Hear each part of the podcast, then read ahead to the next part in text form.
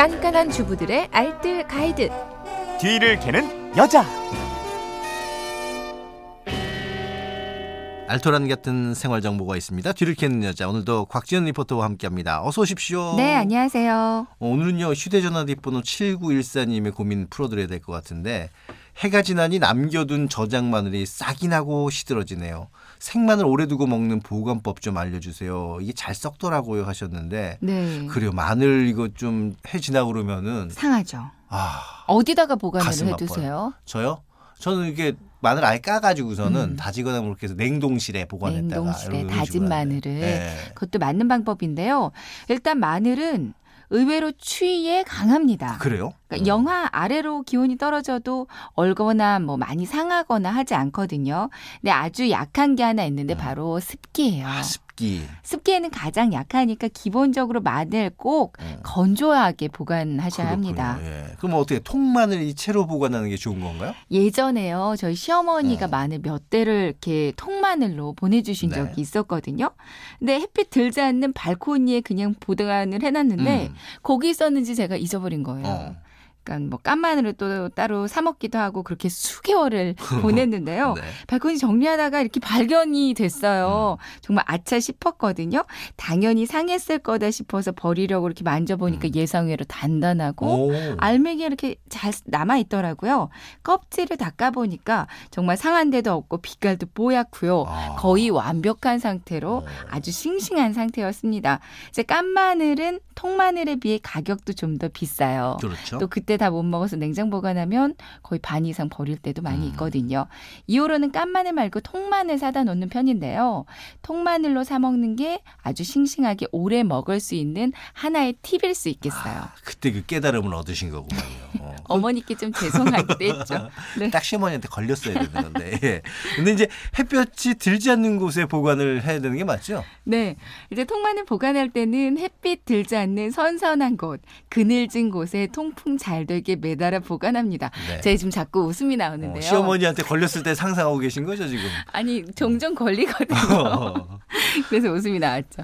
아, 앞으로는 자주 자주 어머니가 주신 거 소중하게 생각해서 먹는 네. 걸로.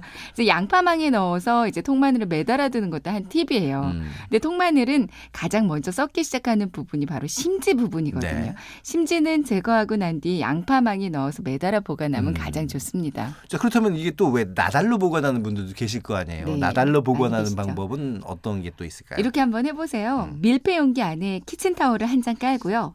이제 깐마늘 나달 로 쫙 편 다음에 네. 다시 키친타올로 덮어주는 거예요. 그 위에 한 층 또 쭉 깔고 키친타올로 덮고 이렇게 마늘층을 만들어주면 되는데요.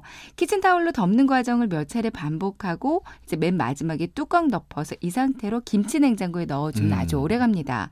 이제 나달 그 투명색 얇은 속껍질 있잖아요. 이걸 안 벗긴 상태로 그대로 두면 한 1년은 정말 거뜬하게 보관이 가능할 거예요. 아, 그렇게 오랫동안도 둘 수 있어요. 네. 예. 그리고 다진 마늘은 뭐 아까 제가 하는 방법처럼 냉동 보관하는 게 아무래도 좋겠죠? 네, 잘하고 계신데요. 네. 요리할 때마다 찌어서 사용하려면 아무래도 귀찮잖아요. 그래서 대부분은 이렇게 한꺼번에 찌어서 보관해 두실 거예요.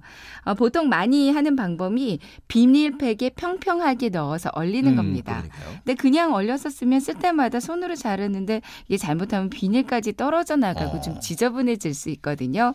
그래서 비닐팩에 평평하게 넣은 뒤에 집에 있는 자나 케이크용 칼이 있죠. 음.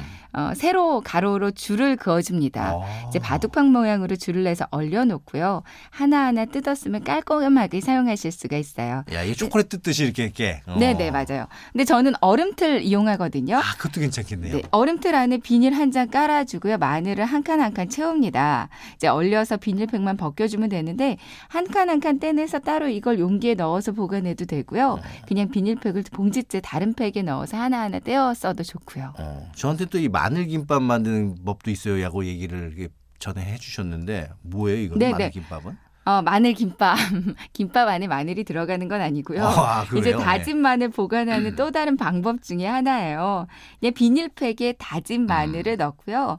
김밥 모양으로 돌돌 감아서 이대로 얼리면 됩니다. 아, 이제 한두 시간만 살짝만 얼리고요. 그 다음에 김밥 자르듯이 잘라서 음. 보관해 두시면 되거든요. 이렇게 놓으면 깔끔하게 사용하기 아주 그렇군요. 편리해져요. 저는 무슨 마늘 김밥이라서 마늘 많이 남는 거 김밥에 넣어서 먹으라는 그 얘기인 줄 알았네요. 네. 예.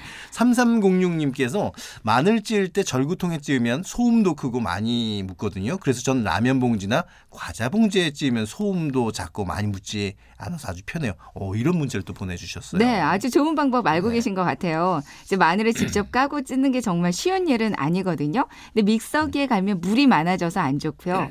또 도마 위에서나 절구통에 넣고 찝으면 여기저기 튀고 나중에는 튠만을 줍는 것도 좀 일입니다. 그럼요. 이제 앞서 알려주신 대로 라면 봉지나 과자 봉지 이용하면 좋은데 음. 봉지가 정말 질기거든요. 네. 이제 봉지 잘 세척해서 이 안에다가 깐 마늘 넣고 입구를 잘 여미고요. 그대로 봉지째에 찌우면 튀지 않고 골고루 예쁘게 다질 수 있습니다. 알겠습니다. 자, 오늘 내용 세 줄 정리해 볼까요? 네. 통마늘 보관하신다면 햇빛 들지 않는 통풍 잘 되는 곳에 심지 제거하고 양파망에 넣어 매달아 주세요.